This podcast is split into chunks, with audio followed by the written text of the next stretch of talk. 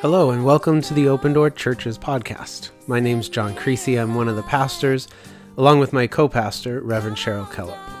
We're a PCUSA church in the east end of Pittsburgh, striving to create passageways to God, others, and the world in the way of Jesus. On this episode, we'll hear the sermon from this past Sunday. Enjoy.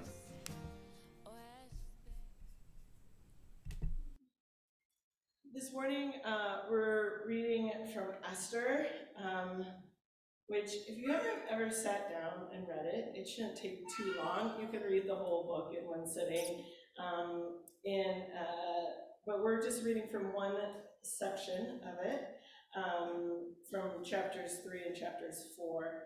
Um, also, uh, I always grew up, and I'm not great at Bible trivia, but um, I always thought it was King Xerxes. Is that how you guys learned it? King Xerxes? Or who did you think the king's name was? Okay. And uh, now in newer transition translations, you'll see it come up on the screen. Uh, it's Ahasuerus, which sounds nothing like Xerxes. so um, please forgive me as I stumble through that. Um, I had Bala coach me. He's better with the biblical languages than me, but um, yeah, let us listen for the word of the Lord. And all the king's servants who were at the king's gate bowed down and did obeisance to Haman. For the king had so commanded concerning him. But Mordecai did not bow down or do obeisance. Then the king's servants who were at the king's gate said to Mordecai, Why do you disobey the king's command? When they spoke to him day after day, he would not listen to them they told Haman in order to see whether Mordecai's words would stand, for he had told them that he was a Jew. When Haman saw that Mordecai did not bow down or do obeisance to him, Haman was infuriated, but he thought it beneath him to kill only Mordecai. So, having been told who Mordecai's people were, Haman plotted to destroy all the Jews, the people of Mordecai, throughout the whole kingdom of Ahasuerus. Then, then Haman said to King Ahasuerus, There is a certain people scattered and separated among the peoples in all the province of your kingdom. Their laws are different from those of every other people, and they do not keep the king's laws. So that is not appropriate for the king to tolerate them. If it pleases the king, let's let a decree be issued for their destruction, and I will pay 10,000 talents of silver into the hands of those who have charge of the king's business, so that they may put it into the king's treasuries. So the king took his signet ring from his hand and gave it to Haman, son of Hammedatha and Agagite, the enemy of the Jews. When Mordecai learned all that had been done, Mordecai tore his clothes and put on sackcloth and ashes and went through the city wailing with loud and bitter cry. He went up to the entrance of the king's gate, for no one might enter the king's gate clothed with sackcloth. In every province Wherever the king's command and his decree came, there was a great mourning among the Jews, with fasting and weeping and lamenting, and most of them lay in sackcloth and ashes. When Esther's maids and her eunuchs came and told her the queen was deeply distressed, she sent garments to clothe Mordecai so that he might take off his sackcloth, but he would not accept them. Then Esther called to Hathach one of the king's eunuchs who had been appointed to attend her and ordered him to go to Mordecai to learn what was happening and why. Hathach went out to Mordecai into the, in the open square of the city in front of the king's gate. And Mordecai told him all that had happened to him and the exact sum of money that Haman had promised to pay into the king's treasury for the destruction of the Jews. Mordecai also gave him a copy of the written decree issued, by Susa for their destruction, and he might show it to Esther, explain to her, and char charge her to go to the king to make supplication to him and to entreat him for her people. Hathoth went and told Esther what Mordecai had said. Then Esther spoke to Hathoth and gave him a message for Mordecai. All the king's servants and people of the king's providence know if any man or woman goes to the king inside the inner court without being called, there is but one law to be put to death. Only if the king holds out the golden scepter to someone, may the person live. I myself have not been called to come into the king for 30 days. When they told Mordecai what Esther had said, Mordecai told them to reply to Esther, Do not think that in the king's palace you will escape any more than any other Jew. For if you keep silent at this time, relief and deliverance will rise from the Jews from another place, but you and your family will perish. Who knows? Perhaps you have come into royal dignity for just a time such as this.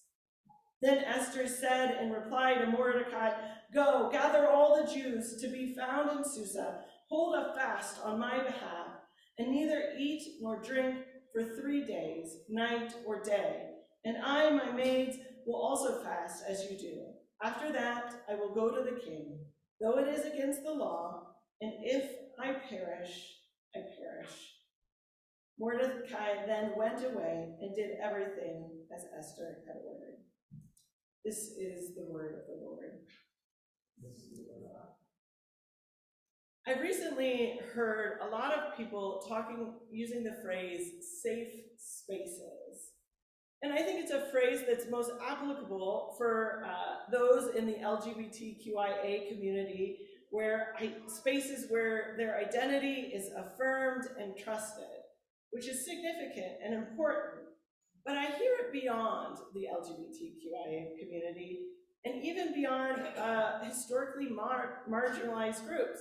I hear it among straight cis white folks too. Why is this such a catchphrase in our culture right now? What does it actually mean? What do we mean when we say safe spaces? Why do we feel unsafe? From who or um, from what are we seeking safety? Safety from physical or emotional harm, safety from prejudice, safety from having to prove ourselves, safety uh, from judgment, safety from not um, defining our value on, on, and our worth based on how much we produce. What is threatening us that we need to have safe spaces? Or maybe we're just seeking comfort more than safe spaces. And then I wonder, when we do find those safe spaces, who in the room are we making feel unsafe? In many ways, Mordecai and Esther are seeking safe spaces. Displaced by the Babylonian exile, Mordecai and Esther had this deep sense that their Jewish identity would put them in danger. Thus, Mordecai earlier in, in, in Esther instructs Esther to keep her Jewish identity a secret.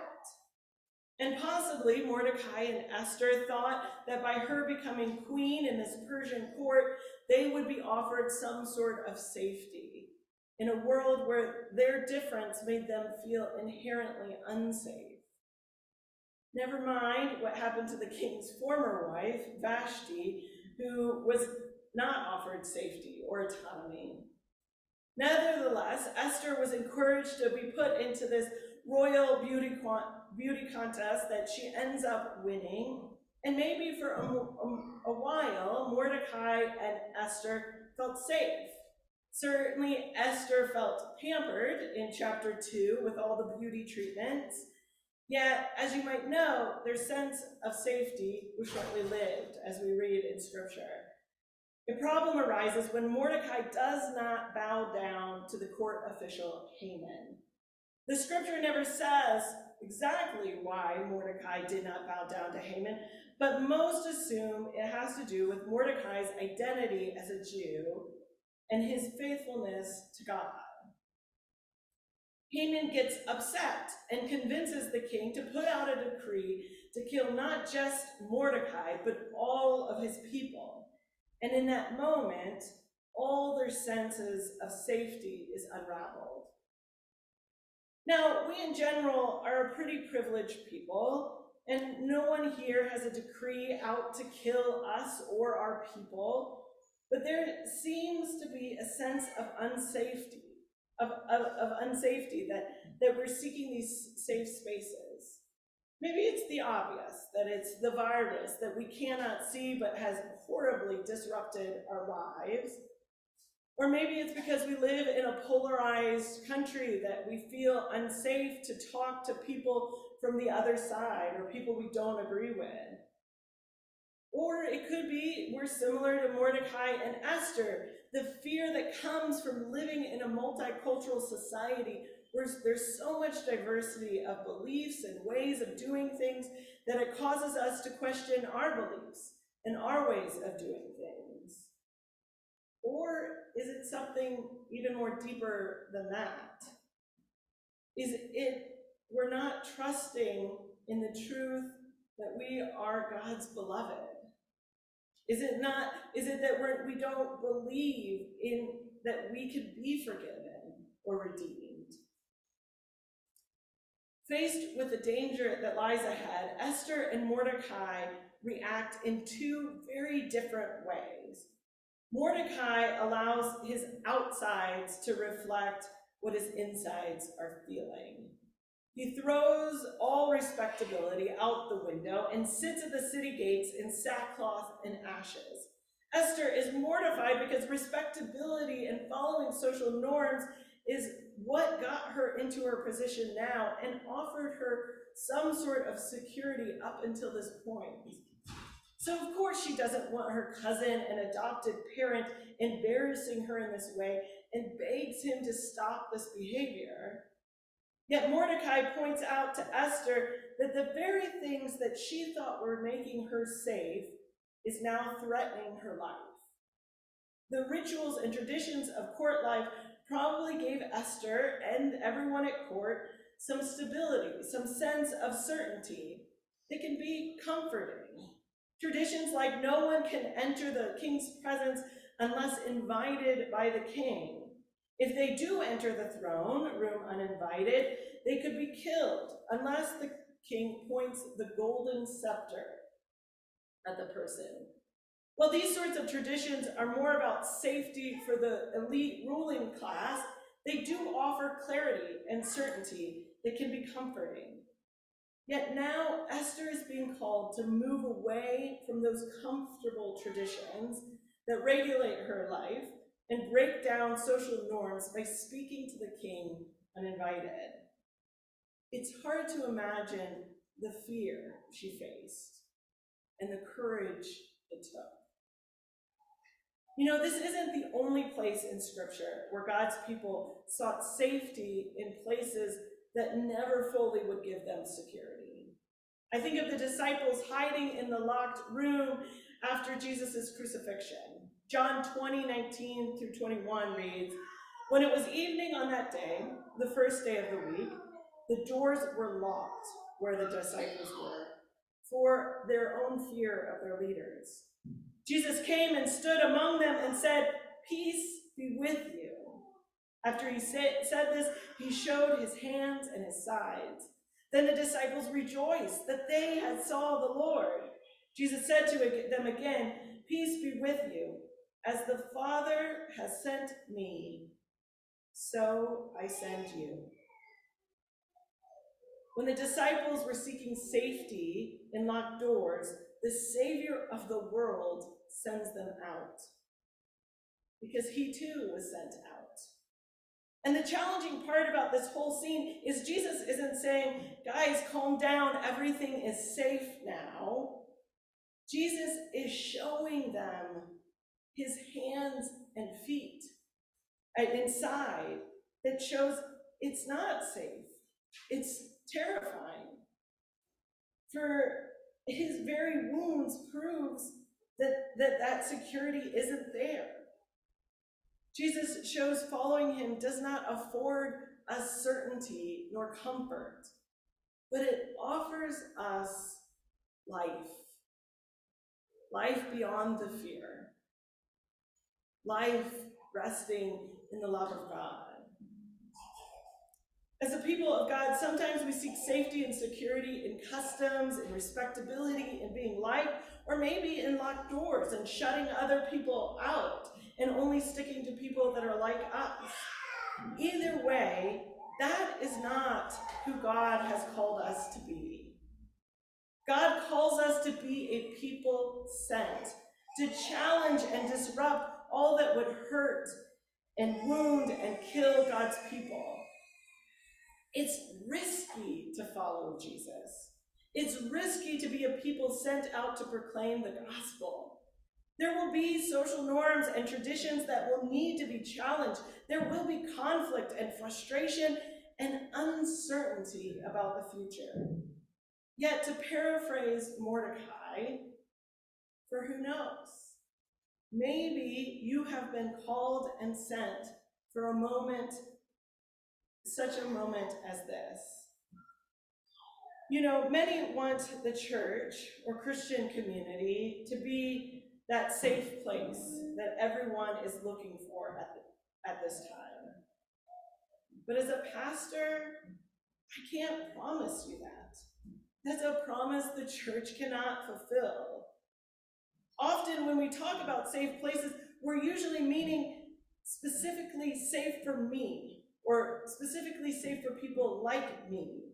Forgetting God calls a diverse group of people to form Christian community. And the safe places we imagine often don't include conflict, and certainly don't include being held accountable for our actions or inactions. To some extent, we're seeking safety from feeling our own guilt. The church is never going to be that kind of safe space.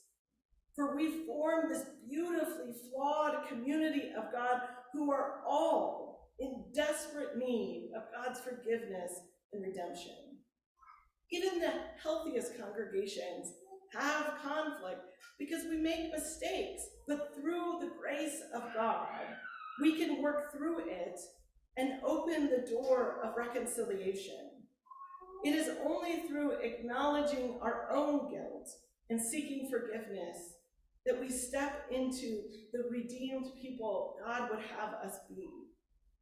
The church of Jesus Christ was never meant to be behind locked rooms of safety, but to be a people sent out to meet and love the stranger. Now, I can't promise that you that we will be the safe place that people are imagining, but there are promises I can make. I promise you, first of all, that you will never have to do life and faith alone. After Jesus sends out the disciples, he anoints them with the Holy Spirit that goes with them and sustains them and cares for them. And when Esther is in a position where she doesn't think she is capable of that kind of courage, she has a community of faith that prays for her, that fasts for her, that shows up. We are here to pray and to walk with one another. We may not always get it right, but we don't have to do it alone. The other thing I want to promise you is that you are loved and worthy of Christian community.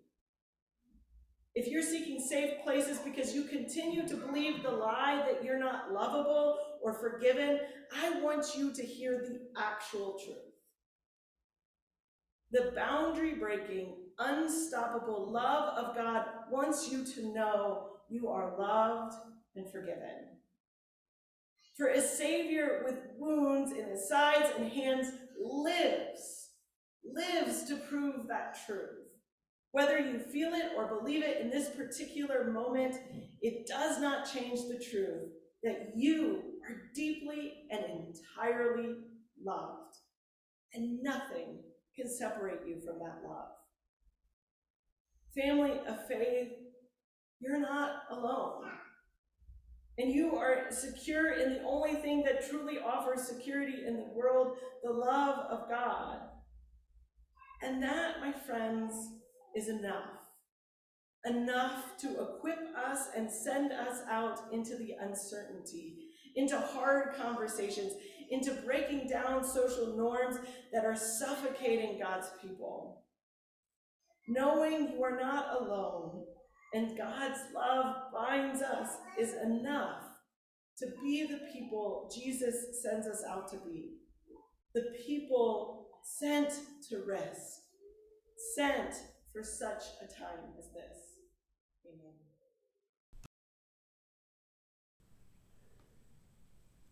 Well, thanks for listening to this week's podcast. Hope you enjoyed it and felt uh, restored and encouraged by it. Come check us out uh, on a Sunday morning if you're in the Pittsburgh area. We worship at the Neighborhood Academy located in Garfield. And our website is pghopendoor.net. You can find all sorts of information on who we are, what we're up to in our neighborhood and in the world, and how you might be able to get more involved. Thanks.